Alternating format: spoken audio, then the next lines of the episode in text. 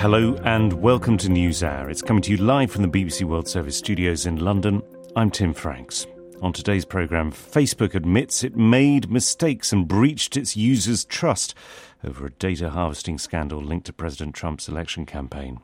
We'll look at whether the European Union is about to change the game when it comes to the tech giants and data. That's our top story. Also on the programme, Nigerian officials say that more than 100 schoolgirls abducted by militants last month have been released. So, what deal did the government strike with Boko Haram? And the rhetoric winds up, as now the British Foreign Secretary compares Russia staging this year's World Cup to Adolf Hitler hosting the Olympics. First, though, there is one constant from the ructions over Facebook, the data analysis firm Cambridge Analytica, and politicians and regulators across the Western world, and that is the question whether the episode will lead to a new reckoning about the value of data, about how we, as users and consumers of the internet, relate to those vast companies which provide all those terribly useful online services. In a moment, we'll ask whether a major new European Union regulation on data protection, due to come into force in two months' time, will change that balance between the individual and the tech giant. First, as I mentioned right at the start of the programme, in the last hour and a half, the Facebook CEO, Mark Zuckerberg, has given a statement for the first time since all those allegations about the misuse of personal data were made. The BBC's business editor is Simon Jack. What did Mr. Zuckerberg have to say?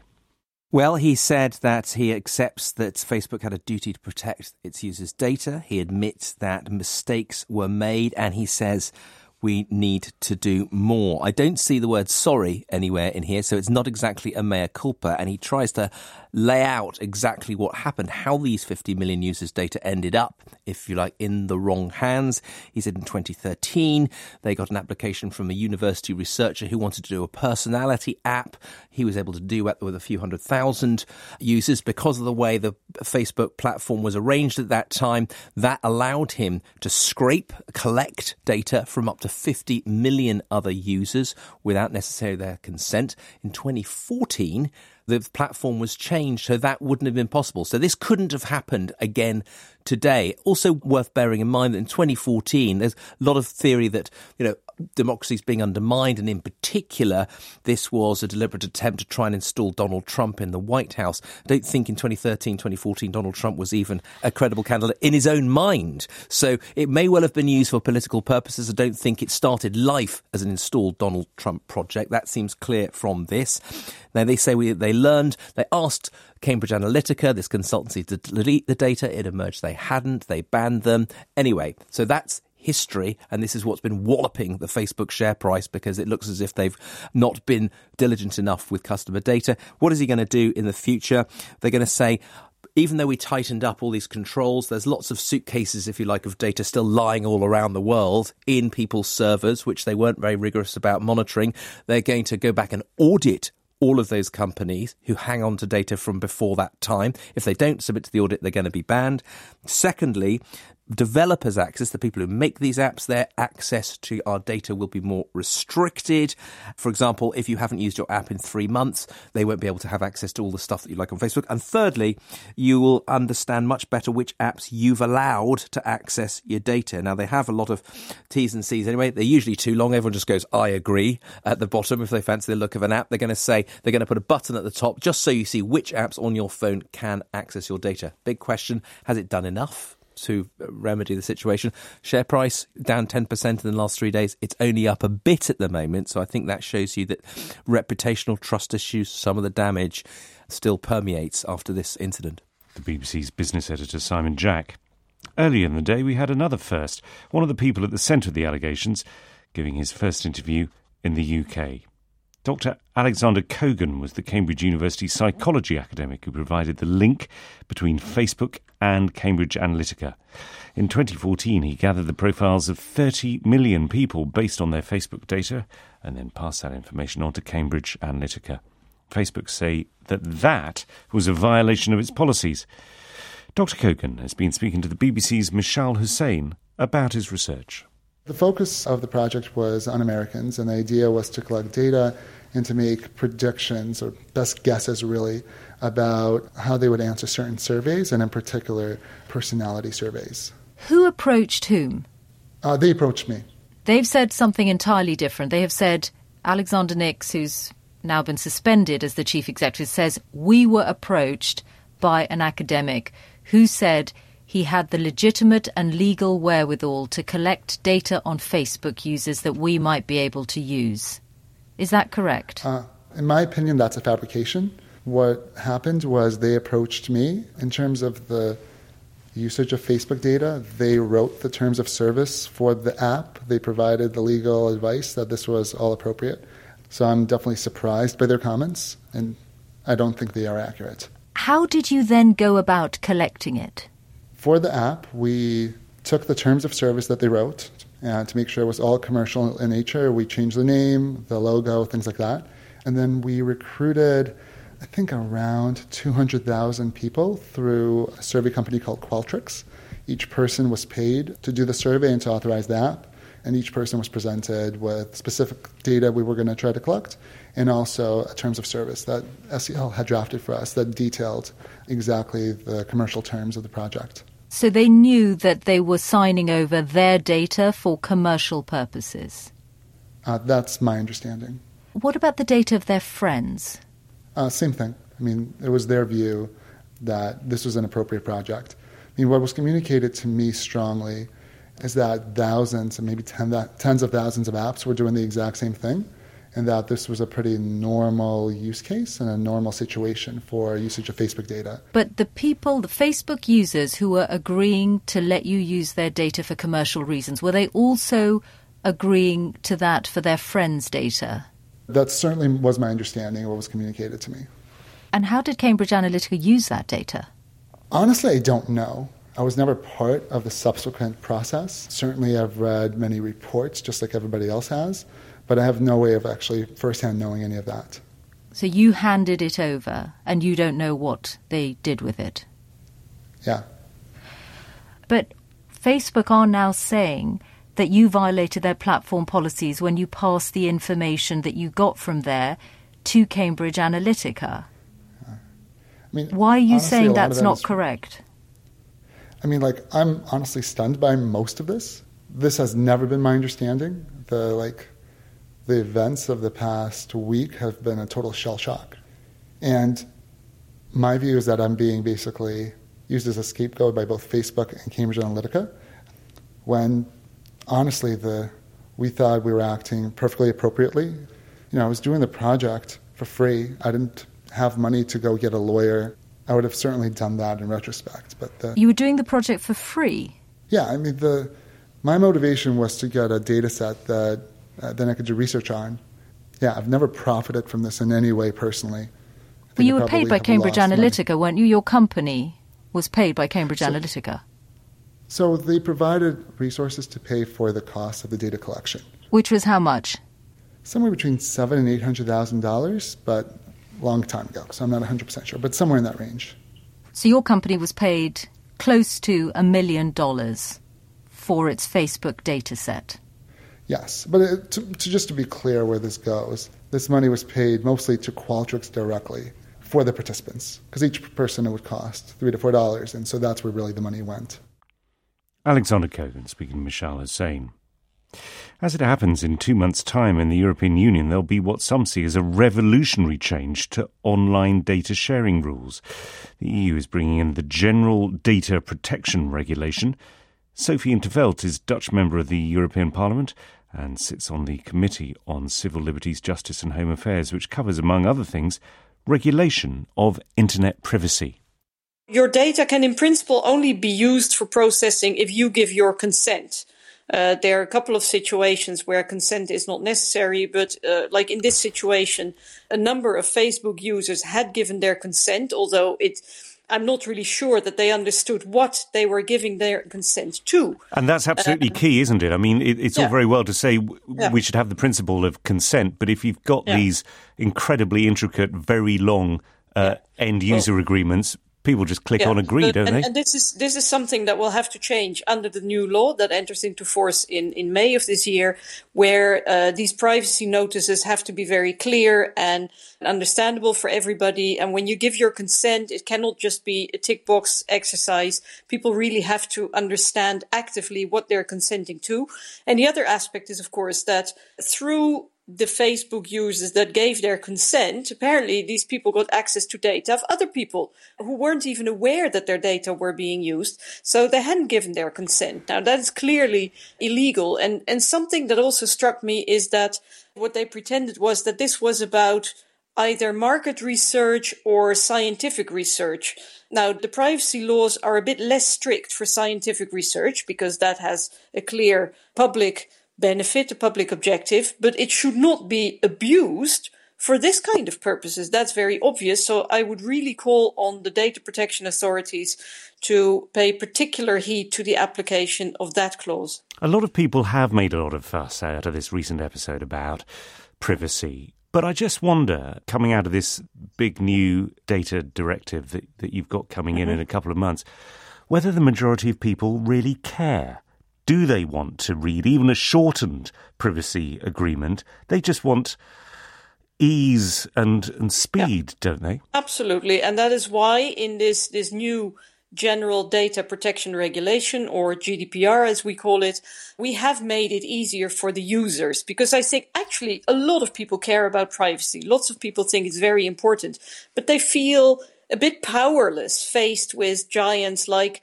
Facebook or Google, or they just don't know how to protect their privacy. And we've made it easier because we've put a lot more obligations on data processing companies to ask the users for consent, to give them information. The standard settings should be privacy friendly. They have to do an audit. They have to have a data protection officer. So there, there are lots and lots of safeguards there. What do you say to those people who argue that this might mean that uh, standards change in the European Union, but essentially it will become an island where, you know, th- there will be less information out there for the real innovators because no, you're actually, you're withholding will, data from, uh, for no, example, the will, pioneers behind artificial intelligence. Yeah, no, it will actually become an island of democracy and freedom and justice. I think because if we see how these data have been abused, then I don't think that that has anything to do with innovation or the benefit of all. Sophie in 't Veld, she's a Dutch member of the European Parliament and sits on the Committee on Civil Liberties, Justice and Home Affairs. And in about 15 minutes, we'll hear from the uh, European Commission's Commission and I'll try that again. European Commission's Economics Affairs man on how uh, he is going to be bringing in new rules on tax for the tech giants. This is NewsHour, live from the BBC. You probably got the fact that it's live by the fact that I had to have about five goes at saying the word commission. Uh, later in the programme, we'll be uh, hearing about more than 40 African countries agreeing to create one of the world's biggest trade blocs. The advantages we gain by creating one African market will also benefit our trading partners around the world, and that is a good thing. Rwandan President Paul Kagame thinks it's a good thing. We'll discuss that trade deal in just over 10 minutes. One headline from the BBC newsroom as we were hearing Facebook has admitted making mistakes and breaching trust with its users over a data harvesting scandal.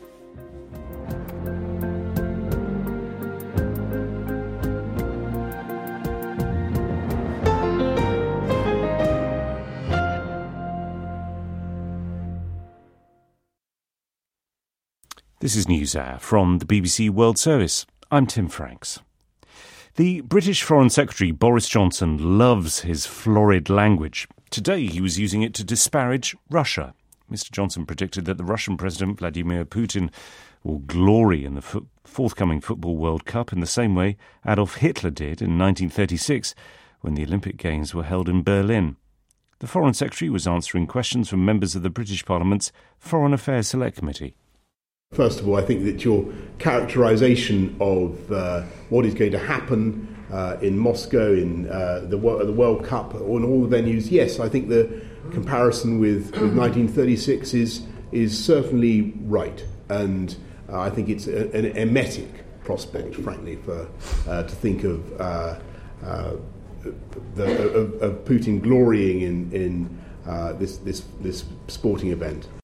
Boris Johnson suggesting he might bring up his lunch at the prospect of Vladimir Putin presiding over the World Cup. David Large is Professor of European Studies at the University of California, Berkeley, and has written about the 1936 Olympics. What does he make of the comparison?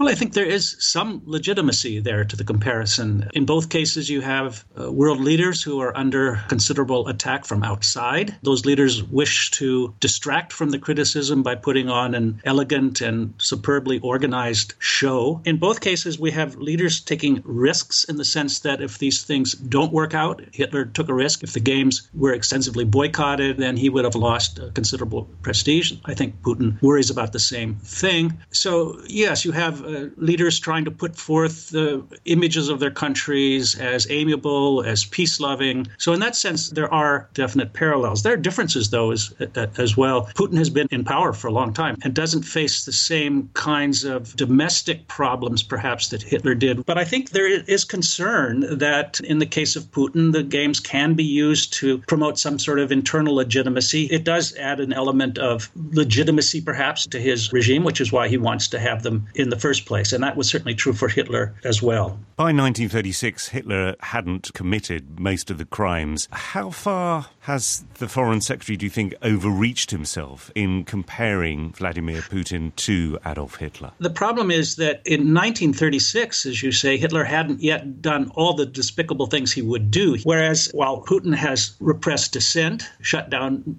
opposition media, things of that sort, it hasn't gone as far as, as Hitler had done. Now, the other thing, though, to keep in mind is that on the international front, in some ways, Putin has been even more aggressive because there have been the cyber attacks. There's the doping issue that I mentioned before, but there's also these poisonings. There was the annexation of the Crimea and the support for the separatists in eastern Ukraine. Those actions were actually slightly more aggressive than what Hitler had done as of 36. Interestingly enough, on the one hand, domestically, I think the parallel is not very strong because Hitler was much more brutal than Putin. But if you look at the foreign stage, then you could perhaps argue that Putin has been equally, if not even more, problematical up to that point. After 36, things got very different in Germany. You had the Anschluss, you had the Munich crisis, and the takeover of Czechoslovakia, and, and, the, and the rest of it. We don't know what Putin is going to do down the line, and there's hope that he's not going to turn out to be uh, anywhere near as aggressive as Adolf Hitler was. Boris Johnson said that he would find it difficult to watch the World Cup in Russia on a full stomach. Were there people who, at the time in 1936, similarly said that much as they loved the Olympics, they couldn't abide the thought of it being held in Berlin. Oh, absolutely. There was a, major boycott effort. The U.S.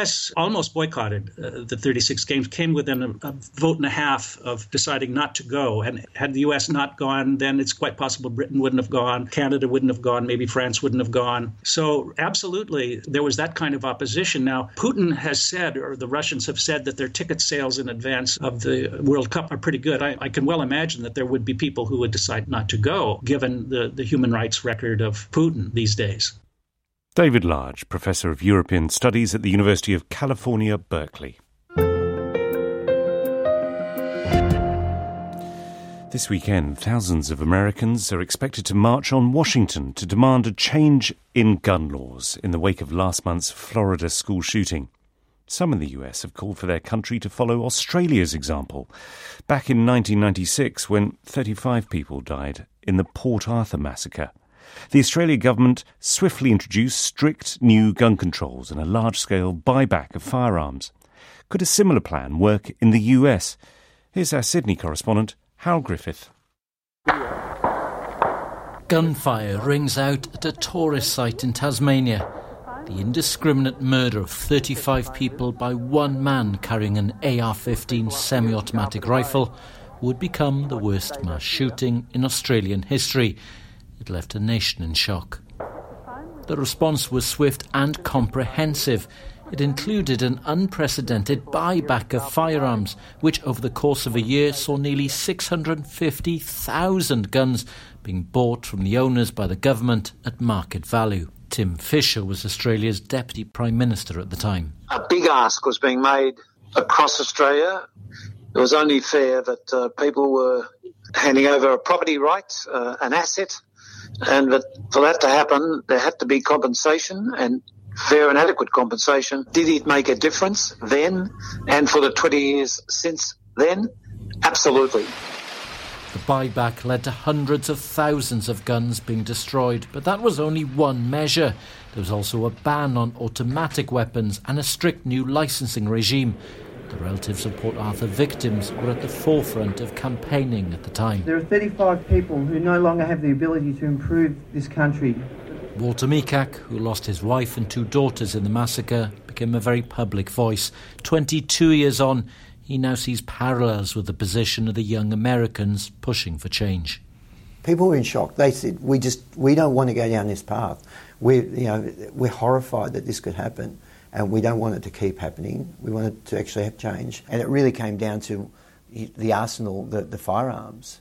Yeah, I thought, well, this, we need to change that. We, for that to be so simple to happen, this is a good place to start. This is a good legacy for all these 35 people who have died.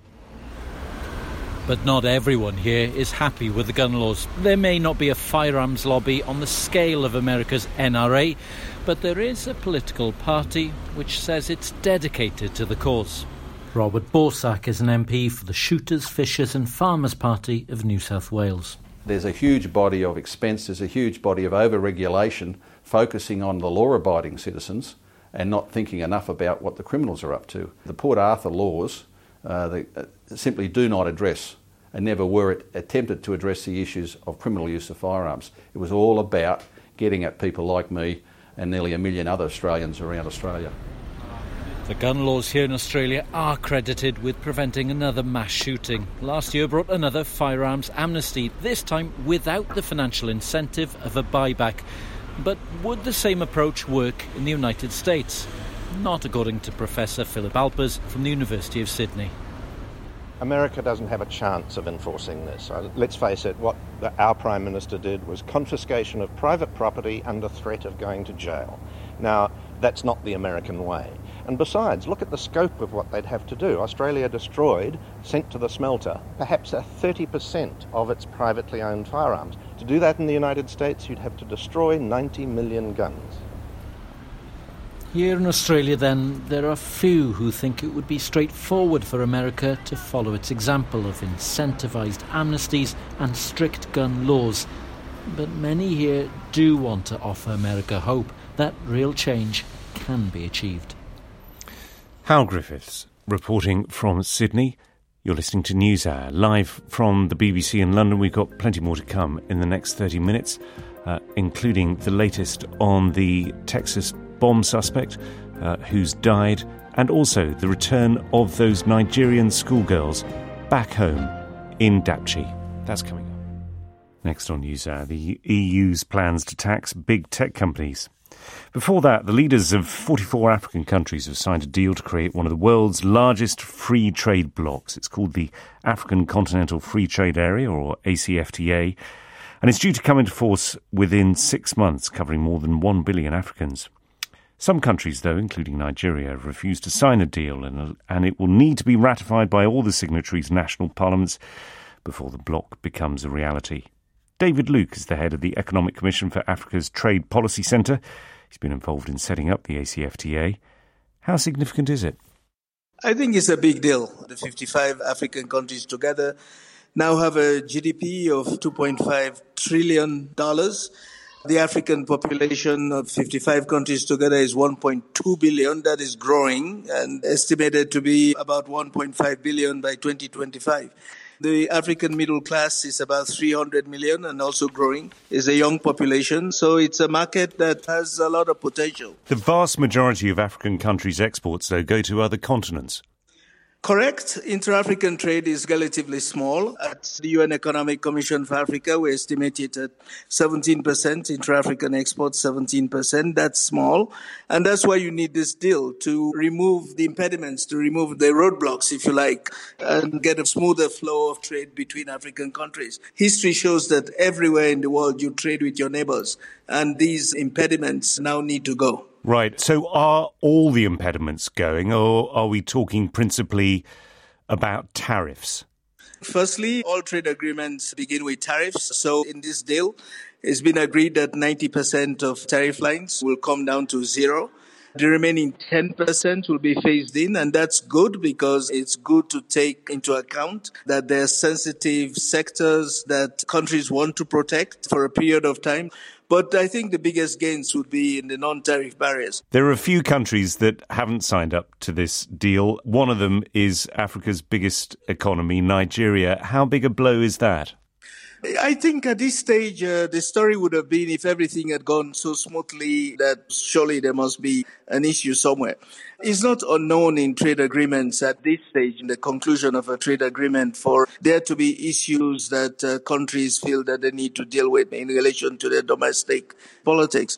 I'll give you an example. Recently, Canada and the EU signed a deal, and Belgium I believe it was Flanders had some issues and that uh, delayed the deal for a while and the issues had to be addressed and so on. I think there are legitimate concerns and interests in Nigeria that have to be addressed as part of an internal Nigerian process. But since we have been observing the uh, negotiations, Nigeria, in fact, uh, was the chair of uh, the last four negotiating rounds. The Nigerian trade minister is the current uh, chair of the African Union Ministers of Trade. You know, it's normal that there should be an effort to address legitimate interests in Nigeria, and we all look forward to seeing Nigeria sign the deal in due course. David Luke, head of the Economic Commission for Africa's Trade Policy Centre, speaking to me from Rwanda where the deal was signed.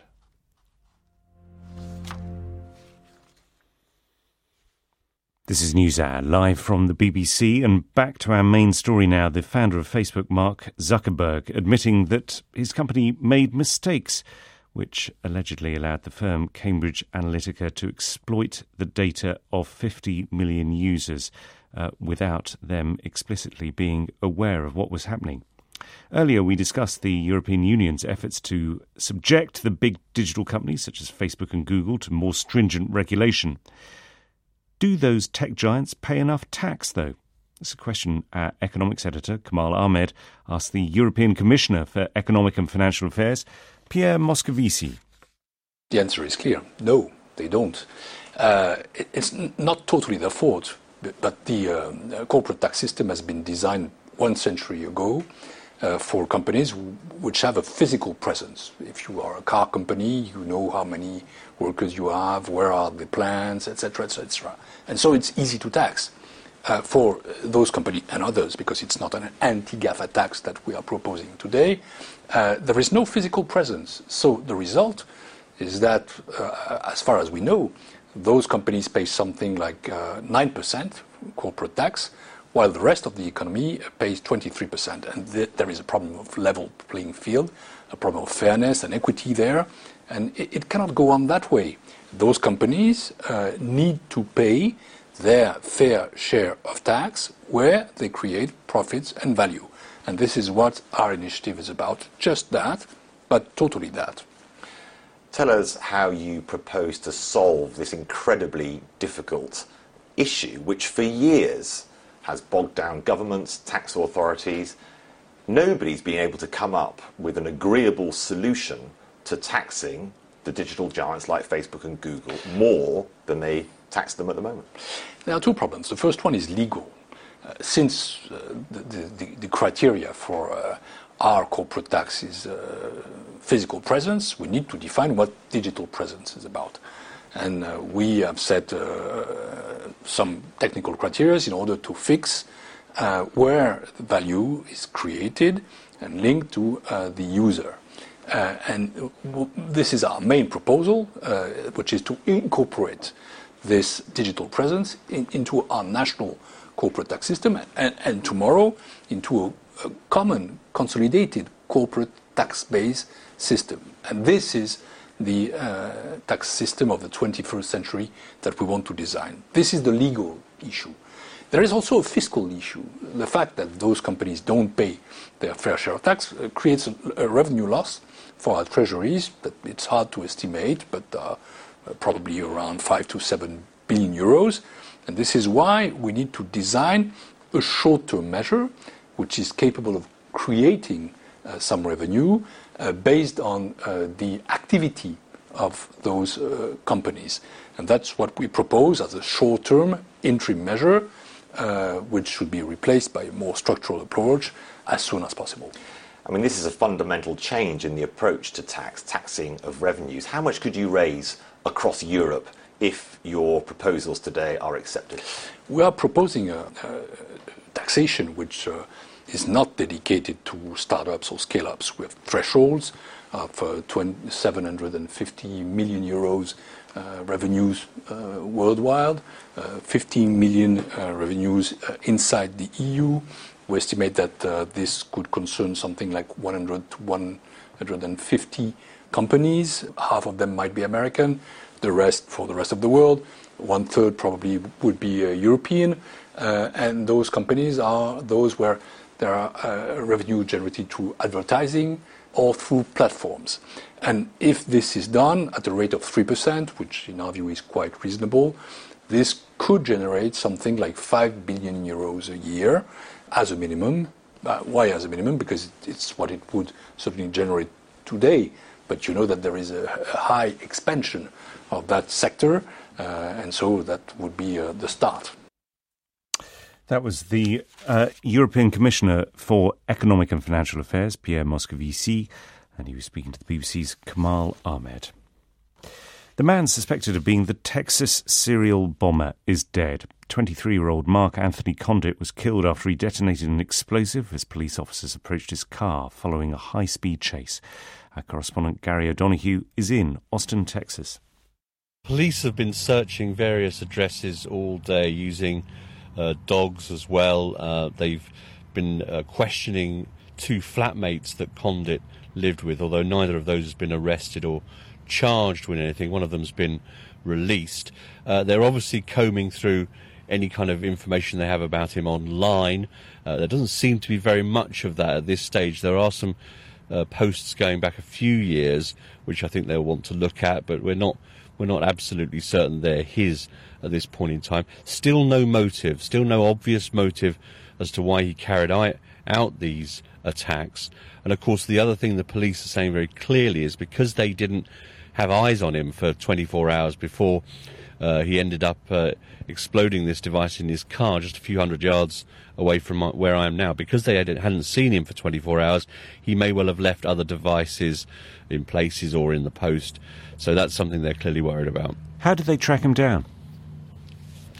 Couple of ways. Uh, there were some there was some uh, response from the public to their appeals. Uh, the main way they seem to have done it is through some CCTV at one of the FedEx offices.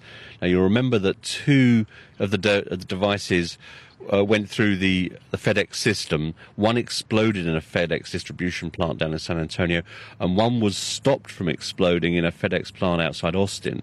Uh, they managed to track that back. He was he was in dis- some sort of disguise at that point, but I think. Uh, the receipts of, of the, the boxes delivered and that CCTV, together with some uh, some information from the public, drew them to this hotel across the road from where I am now uh, last night his car was there.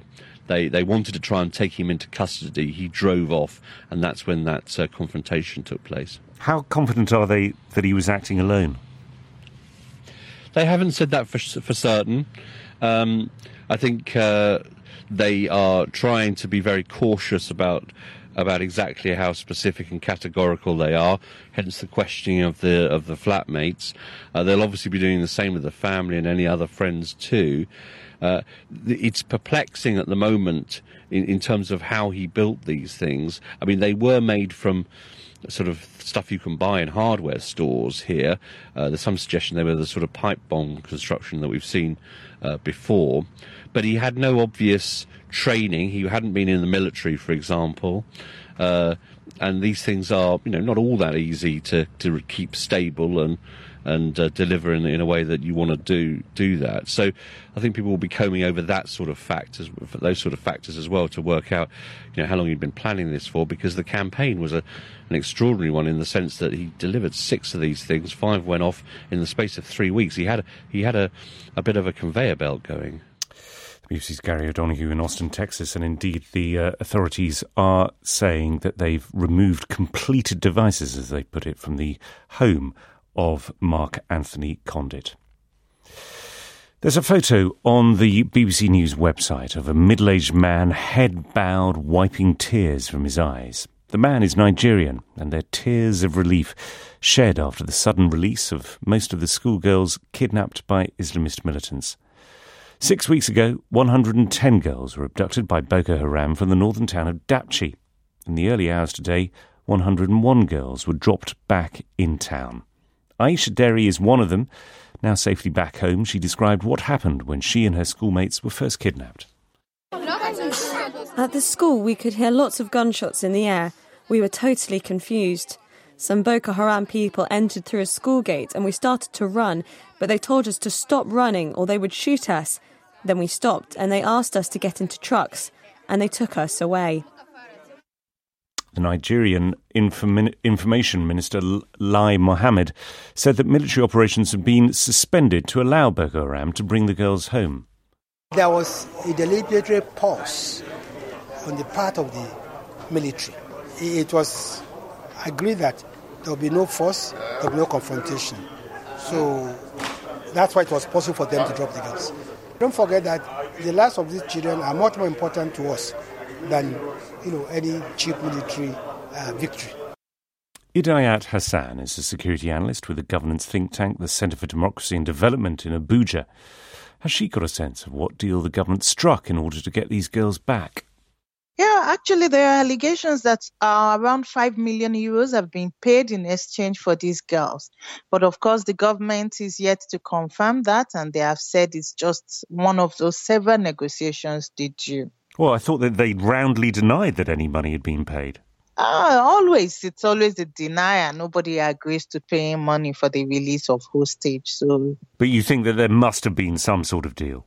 Yes, yes, yes, of course. You know, the previous one, actually, there are allegations that up to now, Nigeria would have parted up to $5 million for the release of the Chibok girls.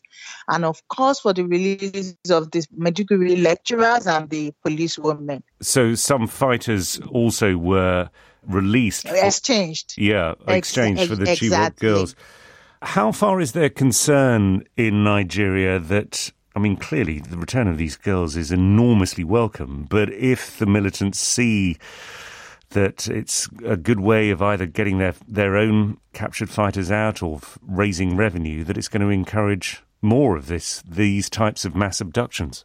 Exactly. In fact, the Dapchi abduction, the pattern it takes is that that was the only essence the abduction was actually done, both for Dapchi and the Maiduguri lecturers working in the Lake Chad Basin on oil prospecting. It was basically a revenue generation means for the insurgents. Simply, we take these guys and we get some money and the war continues. And it follows the pattern on ground because if you look at immediately the Chibok girls were released and the command that was released alongside these Chibok girls became so prominent that even this month there has been a video released where he was even swearing to the fact that he is energized and the war against Nigeria will continue. That is one.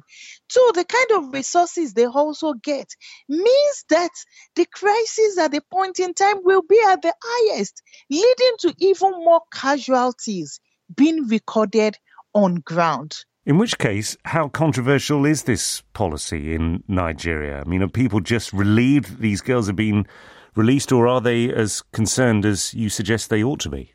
Actually, you know, it depends on who you talk to, but on ground in the Northeast, really, the Dapchi is a welcome one because it's just the community which is actually affected. And this community is very, very happy to have your children on ground.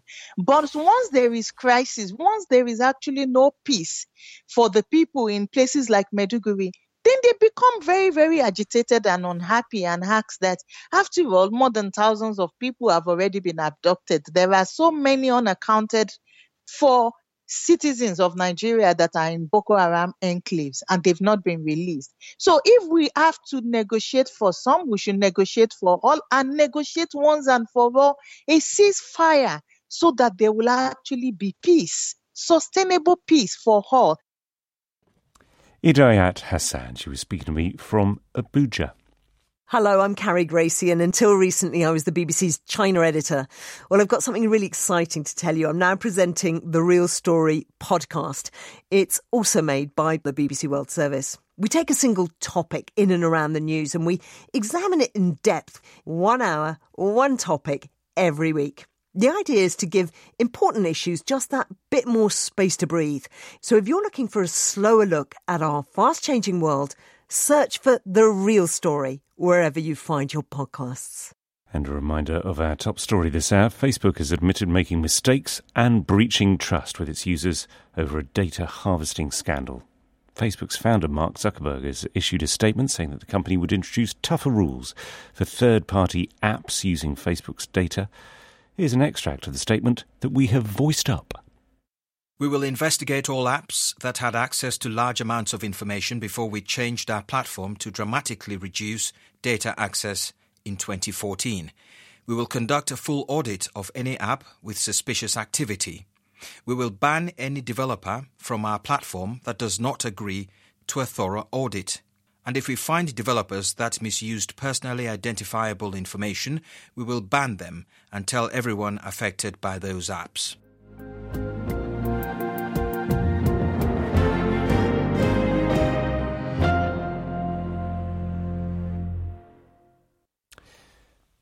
You're listening to the BBC World Service, and this is News Hour. Security at schools is a global concern. In India, many classrooms now have cameras in them, but some schools are considering going further, quite a lot further, and putting GPS trackers on students. Rahul Tandon has this report.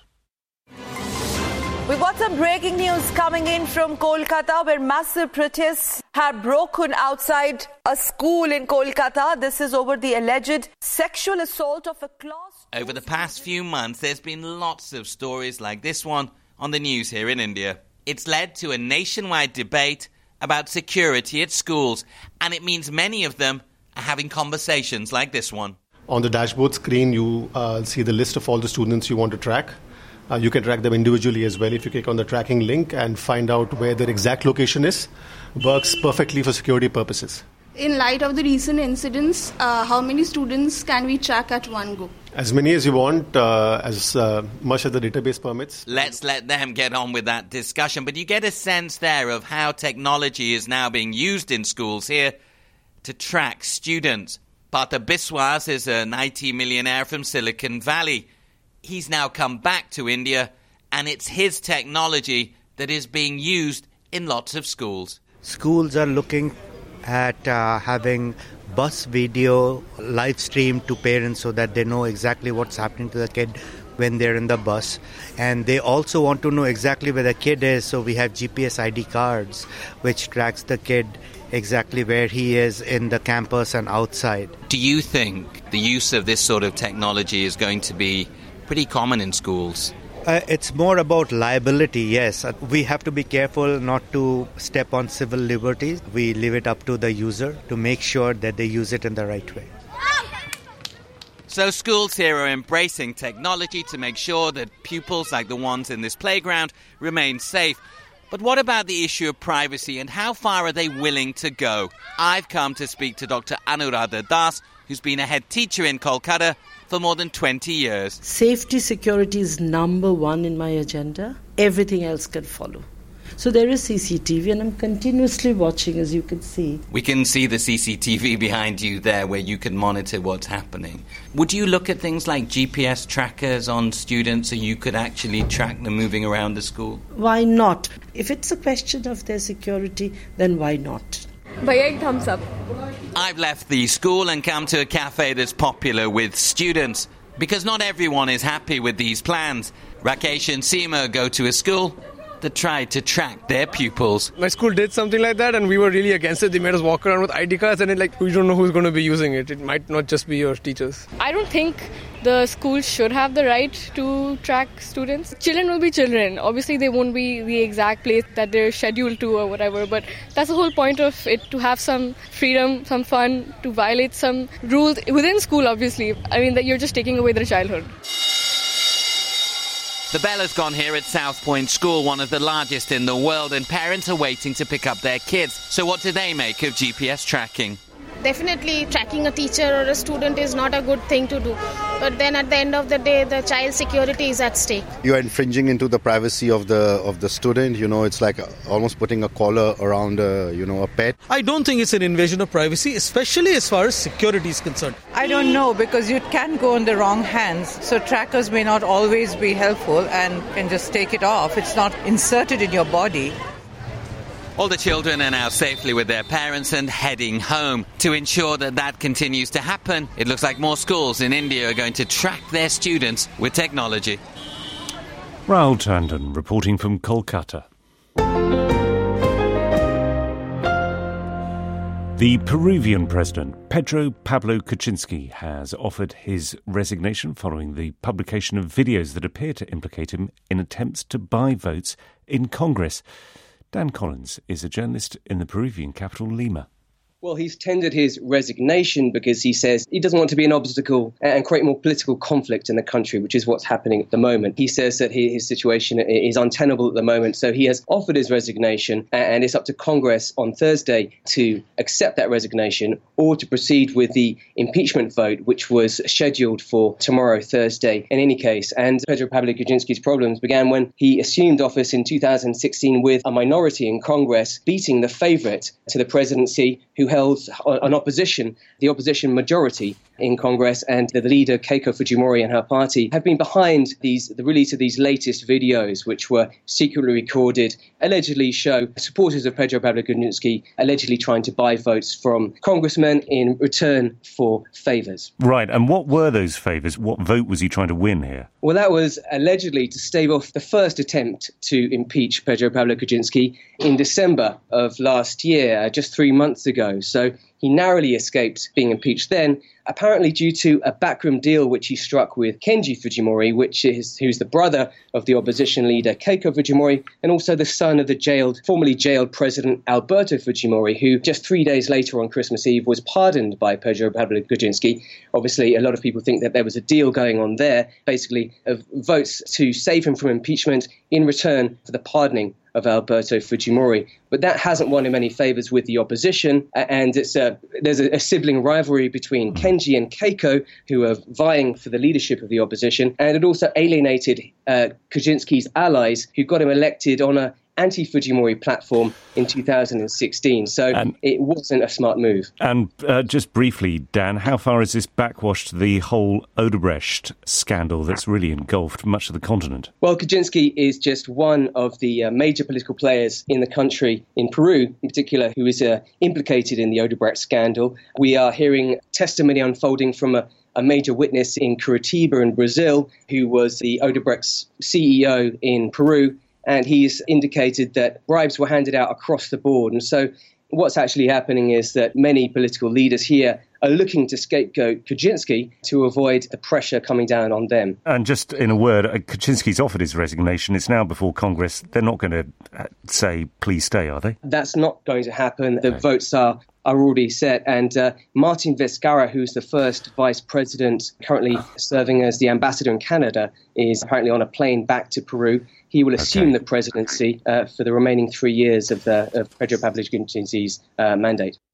Dan Collins in, Le- in Lima. And just before we go, a uh, brief coda to the uh, Texas bomb story, uh, and that is that the police are uh, removing uh, further explosive devices, they're saying, from uh, Mark Anthony Condit's home. And the FBI agent Chris Combs who's on the scene, said uh, people need to remain vigilant in case some parcel bombs remained undiscovered. There could be other packages out there. We think we're on top of this, but we just don't know. So for the next couple of days, we want to continue that, that messaging of be careful when you see things suspicious, to call it in immediately. The FBI in uh, the uh, San Antonio office in Texas. That's it from this edition of NewsHour. From me, Tim Franks, and the rest of the team. Thanks for listening. NewsHour has been a download from the BBC. To discover more and our terms of use, visit bbc.com slash podcasts.